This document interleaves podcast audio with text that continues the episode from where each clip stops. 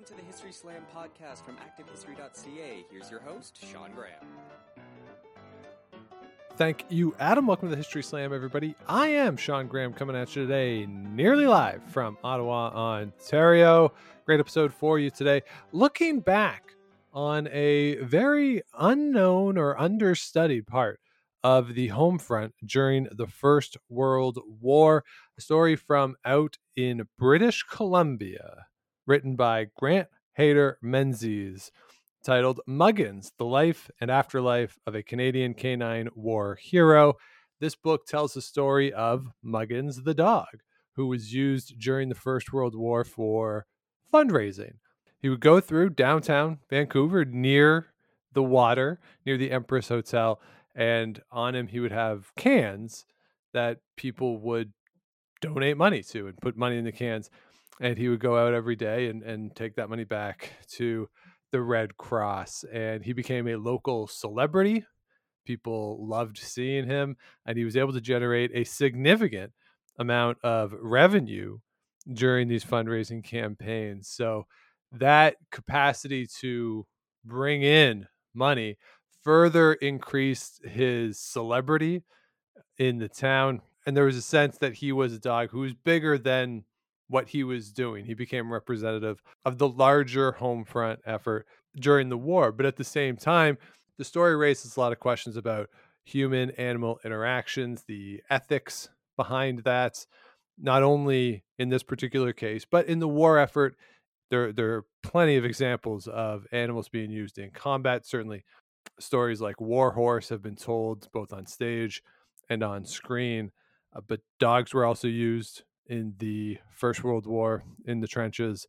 So it leads to a lot of questions. What are the impacts of human activity on animals who didn't have any say in this? And not only the animals who are used in combat, but just the environmental impact in Belgium, France during the First World War. A lot of wildlife is impacted there, not just in those years, but in subsequent years and even up until today where you still have lead in water and, and places that that the wildlife that was there before 1914 hasn't fully been able to recover. So there's a lot of ethical issues about the impact of war on animals. And in telling this story grant does a great job of building that in. It would be easy to have a story that is just fully celebratory of muggins. It's a, it's a cute adorable dog running through victoria raising money as part of the war effort, but it, he puts it into a larger context, raises these broader questions, and it makes for what is a cool story. There's no question that Muggins is a cool story, but it's a very well rounded study. So, very much enjoyed going through the book and really enjoyed my chat with Grant. So, let's get right into my discussion with Grant Hayter Menzies. All right, and Grant Hayter Menzies joins me now from Sidney, British Columbia, to talk about Muggins. Uh, Grant, how are you today? I'm good. How are you? Doing well. Uh, very excited that you're here and to talk about Muggins and the, the book in general. As we said right before we started to record, it's a book about a dog, but it's not really a book about a dog. So, how do you think of the book in general? Like, I think a lot of people would look at it, look at the cover. There's a picture of of Muggins, a very cute dog. It's fun to look at, but there's also a picture that indicates clearly that this is wartime. So, just to anyone who might be coming to this thinking, "Oh, it's a cute dog story," what what would you tell them? Well, um, my my first intention in writing about any animal, especially animals that have been uh, have been used in in human wars, is to try to tell the truth without sentimentalizing the animal. Certainly, there's room for that. There are children's books about animals in war, animals on the home front, animals of all, all kinds. I don't write that kind of book. I write uh, historical biographies, and uh, I'm interested in the facts. And one of the things, one of the parallels between Wright being a biographer of human lives and of, of animal lives is that you find you depend a lot of, on other people's impressions of the individual that you're writing about. And it's a matter of sifting through all of those and coming up with this as clear a picture as you can. It's never really very clear. But uh, interpreting the data, I, in all of my books dealing with animals and humans, I want to try to be the voice for the animal, not in a sentimentalizing way, but in a way that puts it puts the animal within the human context so that people can understand the significance of what the animal did, whether it's an animal that that saved lives in war by running messages to an artillery battery, or uh, an animal like Muggins who stayed on the home front but raised the modern equivalent of a quarter of a million dollars to fund uh, charities that helped other animals injured on the battlefields of World War One, that helped um, children orphaned by the horrible events of the war in Europe, that helped POWs uh, who uh, were in captivity in uh, Germany and elsewhere. And I think who just uh, the, the fact that he inspired so many people and gave that inspiration on the home front, I found was every bit as meaningful to folks during war as the comp- companionship of dogs on uh, in the battlefield for soldiers. And so that's why the, the title refers to him as a, a war hero. He really was.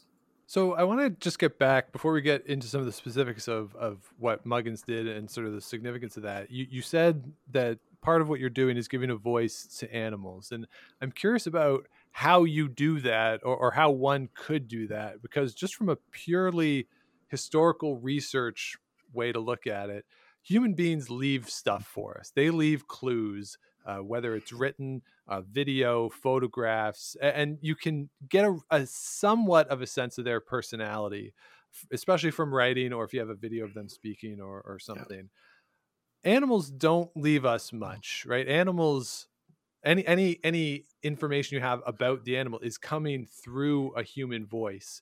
So how can you try to suss out the voice of the animal? How how do you get a sense of because animals have personalities, yes. they you know have distinct characteristics about them. So how do you try to do that when the clues that animals might leave us are so different from what all historians would be trained to look for?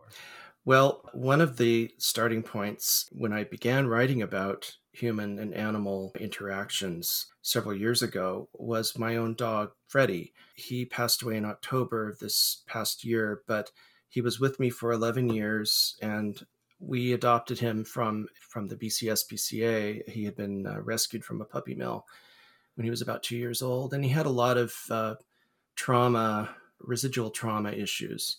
Um, and he didn't know, coming from where he came from, didn't know how to be a, a, a normal dog. And so here we were, humans, in the position of teaching him how to be a dog, uh, how to play with toys, how to do all the normal dog things that he'd never had a chance to learn from other dogs who were also traumatized uh, with him. And his willingness to trust us enough to learn from us to follow our, our direction and to, to, become a happy, a hap, the happy dog he was capable of becoming made me think of other animals that have been through traumatic situations, uh, who've been thrust into violent situations, who've, um, and of course, that led me to the topic of animals in war.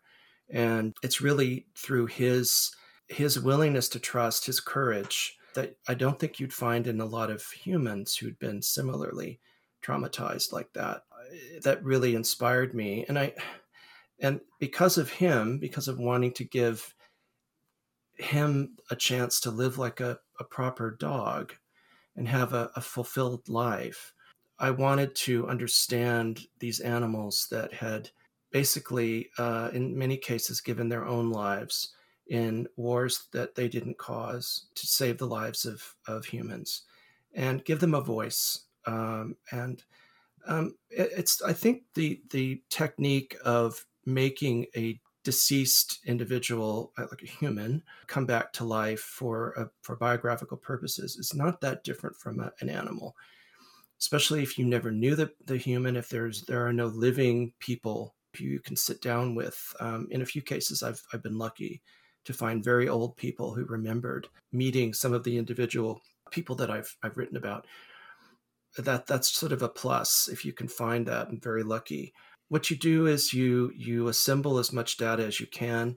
You sift the uh, sentimentalized stuff out a lot of the articles written about Muggins were written for entertainment purposes. There are a lot of uh, claims made about Muggins that are, that are frankly incredible. Um, one of them was that he and, and his siblings had been brought from Russia. I think because he was a Spitz or he was Pomeranian, and that was regarded as as part of Russia. I really don't know how that got started. There were other stories as well. And then there are these eyewitness accounts that uh, were not part of the historical record that I discovered that I thought were were the tr- probably the truest image we're going to get of him. And the luckiest thing was when I was sifting through um, videos, video taped, transferred newsreel footage at the Royal BC Museum in Victoria, finding 30 seconds of, of uh, newsreel footage of Muggins in action from uh, 1918, about 1918, 1919. And uh, seeing what he was like, watching, having the, the luxury of seeing what people, how people reacted to him. Perfect strangers walking past his his donation table in the inner harbor, people getting off one of the ships, and people walking past and then turning around and coming back, petting him and leaving money in his tins. It's exactly what I read in so many written accounts. People couldn't resist him. And so I assume that accounts like that are true and that they can be uh, they can be made part of the historical record. And you see that with human beings too, that stories get sensationalized about them and oh, yeah. things get overblown sometimes. Like there's fantastical stories of oh, yeah. what people have done. Uh, right. So yeah, it's it's a very it's a very similar similar process, I just say. So uh, let's dive in a little bit to Muggins himself. So you, you've made reference to it that Muggins was used for fundraising during the First World War. He was he was used as a, a, a way to get people to participate in the war effort on the home front. So, how did he do this? What was the process of getting Muggins to be a fundraiser? And you, you made reference to the two hundred fifty thousand dollars in in contemporary terms. Just uh, what was the time frame for that, and and how excited were people to participate in this type of fundraising? Well, Muggins came to Victoria sometime in about 1913. Uh, sorry, 1916. He was born in 1913, uh, approximately in the home of a, a wealthy philanthropist in Calgary. This is what the evidence points me to. And was brought out to Victoria by members of that man's family, and then somehow made his way in 1916 into the hands of a local woman, Beatrice Woodward, who came of working class English origins, was an absolute powerhouse, like many of the women in World War One Victoria. She was an, a manager, and organizer. She got stuff done. She belonged to all of these committees that were raising f- funds and awareness for the war effort in Victoria. And how she trained Muggins is not known, how she trained him to do what she did. But what she, they show up uh, in August of 1916 with Muggins wearing two little cocoa tins on either side of his harness that have been retrofitted to serve as coin boxes very much like the dogs that Beatrice would have seen back in England on train platforms, uh, who were also used for this purpose. And he would sit on his table, which was set up near the Empress Hotel in the Inner Harbor, and would collect coins from passersby, as I've mentioned. But he also would go aboard the liners that would that were still putting in at um, Victoria Harbor and collect coins from the passengers there. After a time, Beatrice had postcards made of Muggins uh, in various poses, sometimes with soldiers, sometimes by himself, usually wearing his harness with the, the coin boxes. And these were given to people who had donated.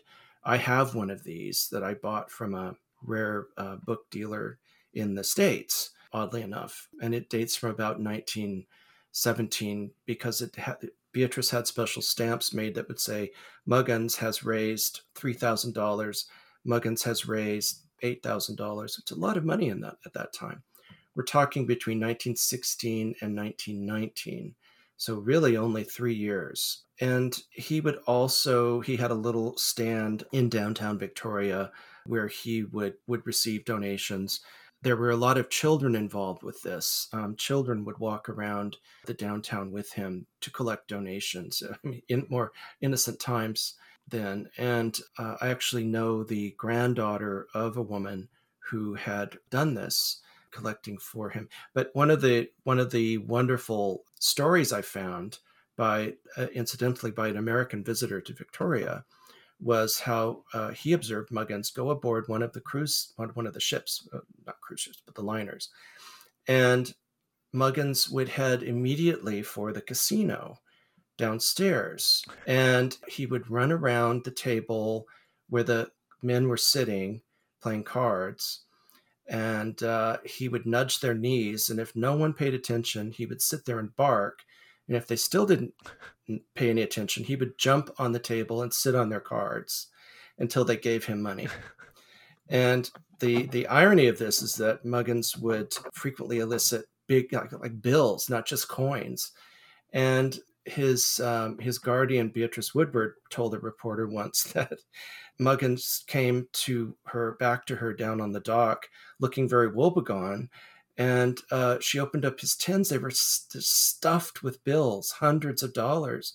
But he was sad because he couldn't hear the, the coins jingling. He didn't think he had done his job because he couldn't he didn't feel the weight of the coins or the coins jingling. That tells you a lot about him. There's another story that that does the same when he he would run up from the dock with his tins full to the Red Cross headquarters in downtown Victoria. It was several blocks and had to climb 13 stone steps up to the second story of the building where the headquarters was and was observed on one particular day by a passerby struggling to get up the steps and this passerby then notified the police and then the spca were notified a group of people gathered around and they they apparently helped him up the steps and into the Red Cross office and then started haranguing the staff. They're saying, "How could you do this to this little dog? How could you do this? He's he's being he's being abused."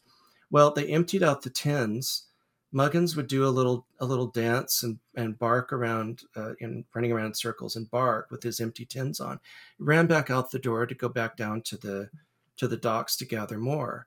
Clearly, he was happiest when his tins were full, and if it meant you know extra trouble climbing the stairs, it was not exactly the torture that it looked to be. It was something he enjoyed doing. He went from being a pampered pet of a wealthy family, older people, very quiet household, to uh, this very busy life uh, amid strangers and a guardian who was constantly, she had her, her hand in all these different charities. And uh, like my Freddie, he rose to the occasion, which dogs often do anyway.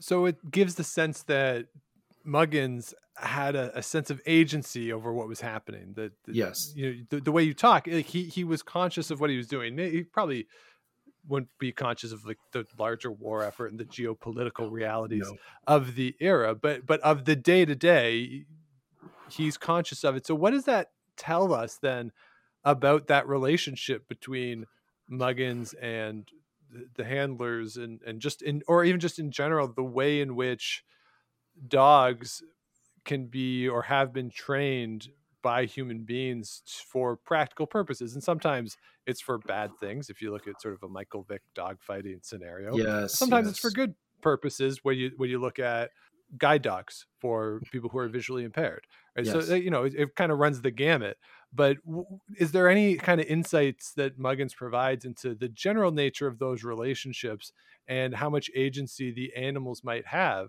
in building and crafting the nature of those relationships? When I was, of course, I built Muggins on the back of an earlier book, my 2015 biography of, of Rags, um, a, uh, a French uh, uh, stray that was picked up by members, soldiers from the American uh, First Division in France in World War One, and turned into a messenger dog. The U.S. Army did not have messenger dogs at that time; only the the Brits and the and the uh, Central Powers had them. And so, the way Rags was trained to run messages was, for one thing, he was he was trained by the man that he had chosen, the soldier he had chosen, who meant everything to him and this man evidently trained him by showing him how to, you know, he had to carry a piece of paper in his mouth and run from one place to another, and he would get a reward. And of course, there is the reward factor in, in all human animal relationships and in all human relationships, actually. Yeah. Um, and so Rags would get a reward. It, it, it seems to have been centered on doing what his human, his guardian, wanted and to please his guardian. I know dogs are always watching to see what we're doing. They're watching us obviously to see what can I get out of a particular situation, like just like us, but also what is making my human happy. And I really think that had a lot to do with how Muggins uh, operated. He when, when you see him at work in that that um, snippet of of uh, newsreel, it all jives with what I found in written accounts of his directness, his looking directly at people as they came up to him, which is not a not a canine. It's not a common canine characteristic. Staring at a dog does not is not usually if they're looking at you that way, they love you very much or they're afraid. He looked this way to everyone. He was remarkably trusting, very, very quiet, calm, patient little dog, and gracious little dog. His reward seems to have been filling up those tins and also seeing, from what I could tell based on the evidence, seeing the happiness of not only Beatrice Woodward, his guardian, but the many other people who looked after him.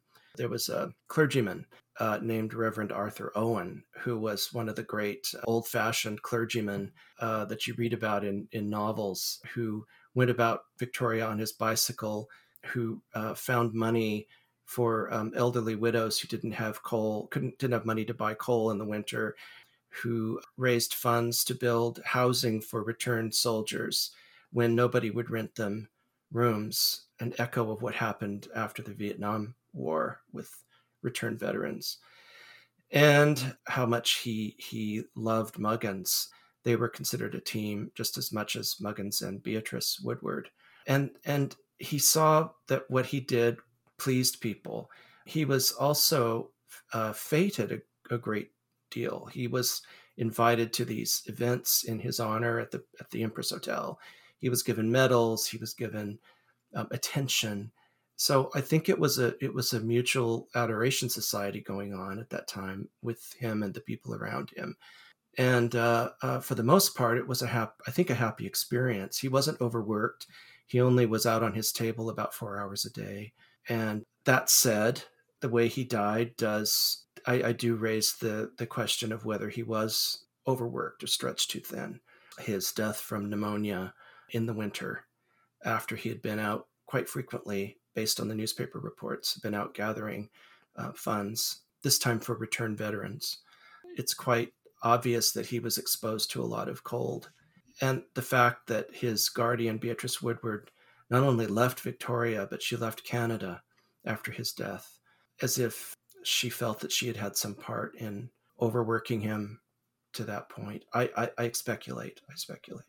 Well, that leads to the larger ethical question about using animals for these types of purposes. You, you know, you mentioned before we started to record that human beings will use animals in a conflict that the animals had no part in creating. Yes. And certainly there's been research done about horses and, and dogs on the front lines who were used directly by the military uh, on all sides to prosecute the war. But then you have the realities of just the wildlife in these areas, both during the conflict and subsequently, the environmental damage that was done, the impact that that has on the animals. And then you have a case like this where you have Muggins who appears to have this agency and enjoys what he's doing, but there's there is an ethical dynamic to it all. So as you're writing these stories and you're trying to give voice to the animals where is that line for you and, and how can human beings try to define that uh, as to what is appropriate relationships with animals when we're talking about a wartime situation? And of course we've had recent uh, reports of animal abuse of uh, the abuse of uh, or neglect of of farming animals here on the island just in the past few days that the SPCA's had to uh, had to jump in and, and uh, make right. My principle, I think I, I know the one I was brought up with from my my cradle onward because my parents believed it is that animals need to be taken seriously. There are people who have pets and they're fine with that, but in our family they were seen as members of the family and when they when they were ill or die or died, it was taken very seriously as if members of the family had died, no differently from that. And there have actually been a few generations that, were like that in my on both sides of my family. If we can take animals seriously and take their loyalty seriously, never take it for granted, always be try to be with them where they are and not treat them like things and that's part of the reason why people who abuse animals get away with it. Their animals in in law are still considered possessions rather than beings, you know, things rather than beings.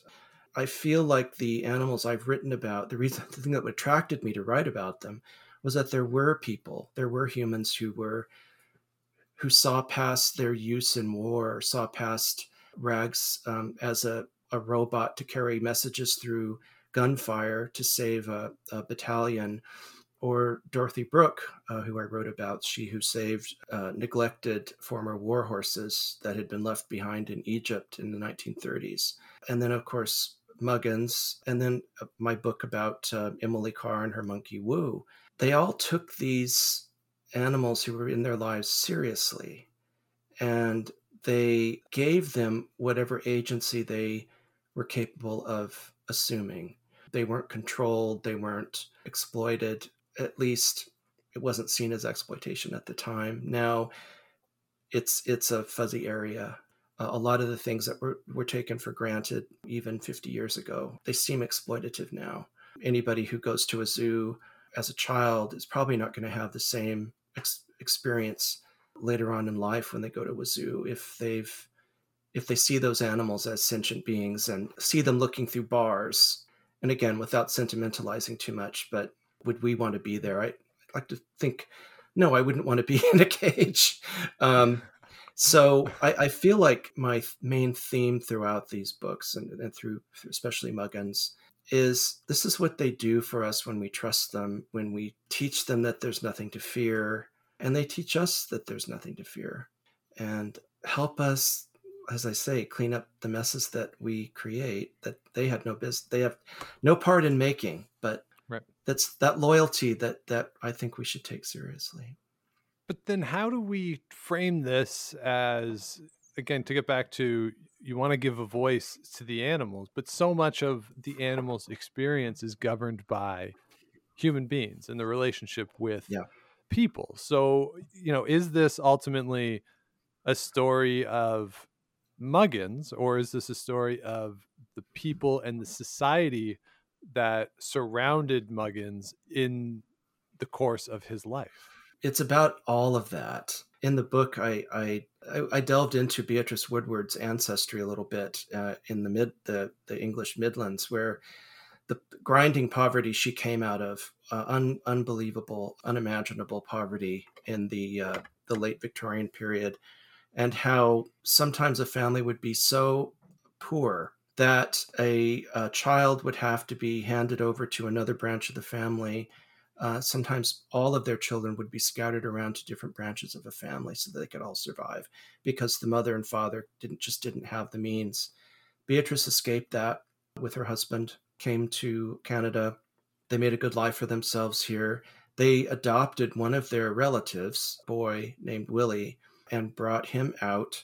And it makes me think there was a tendency to to want to rescue those in need or, or to step in and intervene.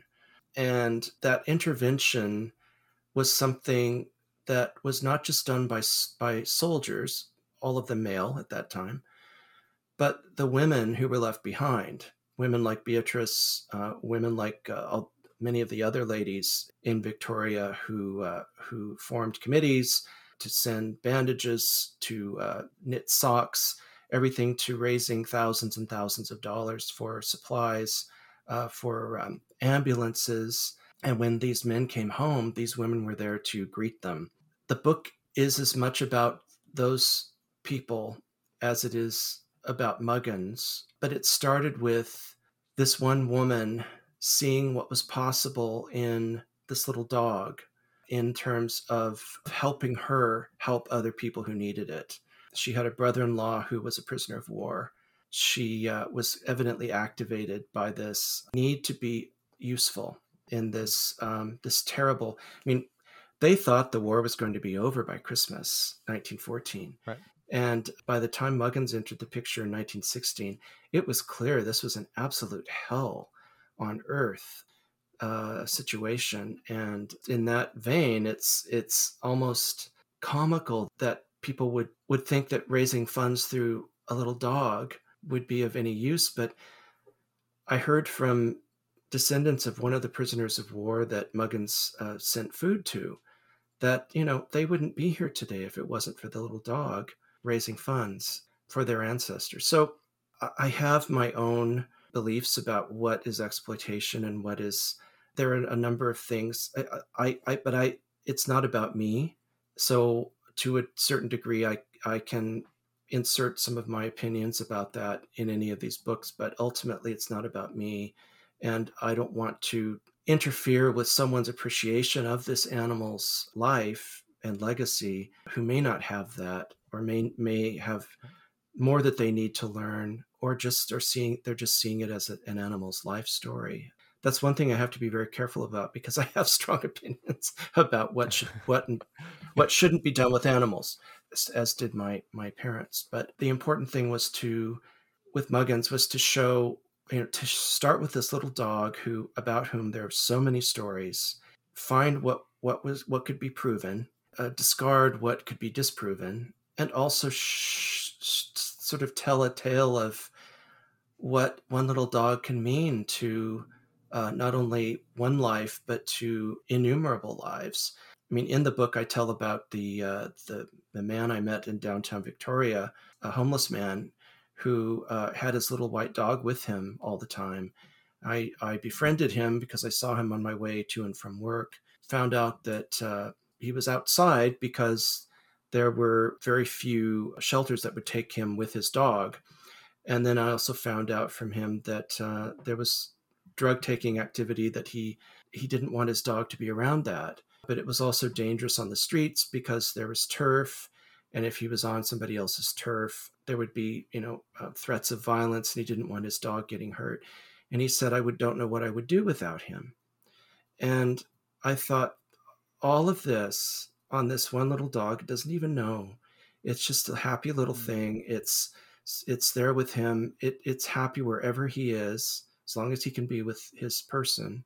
It told me a lot about what the dogs used in war uh, what what might be their experience uh, what might be the thing that would get them through the experience of all that fear. I tried to see it in a, uh, uh, in a larger picture uh, as well as the, the the smaller portrait of the dog. And that's something that you know we do it it just from your answer right you get the sense of you know how complicated these stories can be how, how complicated these yeah. relationships can be and yeah. it, but it's the same with human beings too right the the war front uh, being on the front lines being at home the different responsibilities the fractured relationships the ethical yeah. dilemmas of it all these things exist in the human to animal relationship just as they exist in the human to human and it's works yes. like this that highlight that and just show how we can't as you said earlier you can't take it for granted and you have to really delve into it and appreciate what's going on. And it shows the power play. I mean the the human always has the balance of power. I mean the, the human has all the power really over the animal but also there are humans that have power over other humans and it's how they use it how they abuse it. As sad as the story is, this little dog only had three years of doing his work in downtown Victoria and elsewhere. He also went to the States. Uh, he went uh, he went other parts of BC, and um, how he, there are all these pictures of him in the newspaper with his medals and all of his, and you know I'm thinking, well, okay, but was this not tiring? Did did he ever get a chance to rest? Was he overworked? did he stay out in the cold too long? That last Christmas when uh, he was out collecting money in downtown Victoria. Did that contribute to the pneumonia he got that, that killed him in January 20, uh, 1920? I mean, it's a very fraud. And the fact that, as I haven't mentioned yet, the fact that his body, his taxidermed body, was used to raise funds during the Second World War. He was right. uh, stuffed and mounted, placed in the window of a uh, of the uh, uh, the Red Cross um, thrift store in downtown, and that's where he remained for most of the war, the years of the war. People putting coins in his tin boxes, and uh, the exposure. The body was either in the window or it was out on the sidewalk. This exposure actually led to the disintegration of it, and finally the mounted figure fell apart. There was one little bit of hair left that uh, ended up with a descendant of Beatrice Woodward's family and then that was lost in a in the a move to another house so there's like nothing left he was used up and we wouldn't approve of a human charitable human being stuffed after death and used for used for um for for fundraising so why is it okay with mm-hmm. a, a little dog i don't know but um, it's it's been done. I, it's it's certainly. I mean, anybody that that reads the book will see that there are other. I found other examples of, of stuffed dogs that much older than Muggins who are still collecting money in various parts of the UK today. They're in glass boxes, and that's just the way it is. So it's that there's a there's um, a love and a and a reverence for this animal, but there's also a dis, a kind of a disrespect that maybe they're not aware of. Maybe the people aren't aware that they're utilizing when they do this to the animal. I don't know. It's a complicated yeah. subject for sure. It's yeah, certainly is a lot of layers. We've really only scratched the surface here. Today. but again, the book Muggins: The Life and Afterlife of a Canadian Canine War Hero, and as you can tell from our our chat, uh, a lot to unpack in this book. So certainly would encourage everybody to, to check it out. So Grant, if people want the book or if they are interested in some of your other work, uh, biographies of animals and the relationships between uh, these specific animals and, and, human beings, where should you point them to uh, check it out? If they want to go to my my website, if they just want to Google my name, Grant Hayter Menzies, H A Y T E R dash M E N Z I E S, uh, that should lead them to my website. But if you enter, put my name in uh, on um, any Amazon or any other online bookseller, you can find, or go to your bookstore uh, and and see what they have there. But all of the the the books about animals are featured on my on my website and a number of, of interviews I've given over the years. Terrific. And uh, yeah, check the show notes below. Uh, if you're listening to this on an, on an app, we'll link to that. And uh, if you're at activehistory.ca and the post that I'll write for this, we'll, we'll link everything there. So definitely encourage you to check it out. So, Grant Hayter Menzies, thanks so much for joining me today. Thank you. So, there you have it. My chat with Grant Hayter Menzies. My thanks to him. And again, the book is Muggins The Life and Afterlife of a Canadian War Hero from our friends out at Heritage House Publishing. So certainly encourage you to check it out. As I said, we'll have the links in the show notes if you want to check out Grant's website or check out the book. So that's it for this week. Thanks everybody for listening. If you have not yet, please do subscribe to the show wherever you get your podcast. Do likes, rating, comments, all that good stuff to help keep the show growing. Let other people know what we're doing here on the pod. Of course, if you want to let me know what you want to hear on the show, historyslam at gmail.com, or you can reach out on Twitter at the Sean Graham. And of course, head on over at activehistory.ca. Lots of great content over there, and all of our past episodes are available under the podcast tab.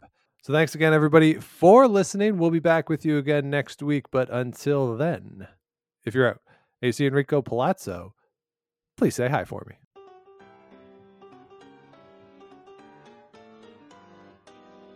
Thanks for listening to the History Slam podcast. Be sure to check out Active History for more features, articles, and be sure to subscribe on iTunes.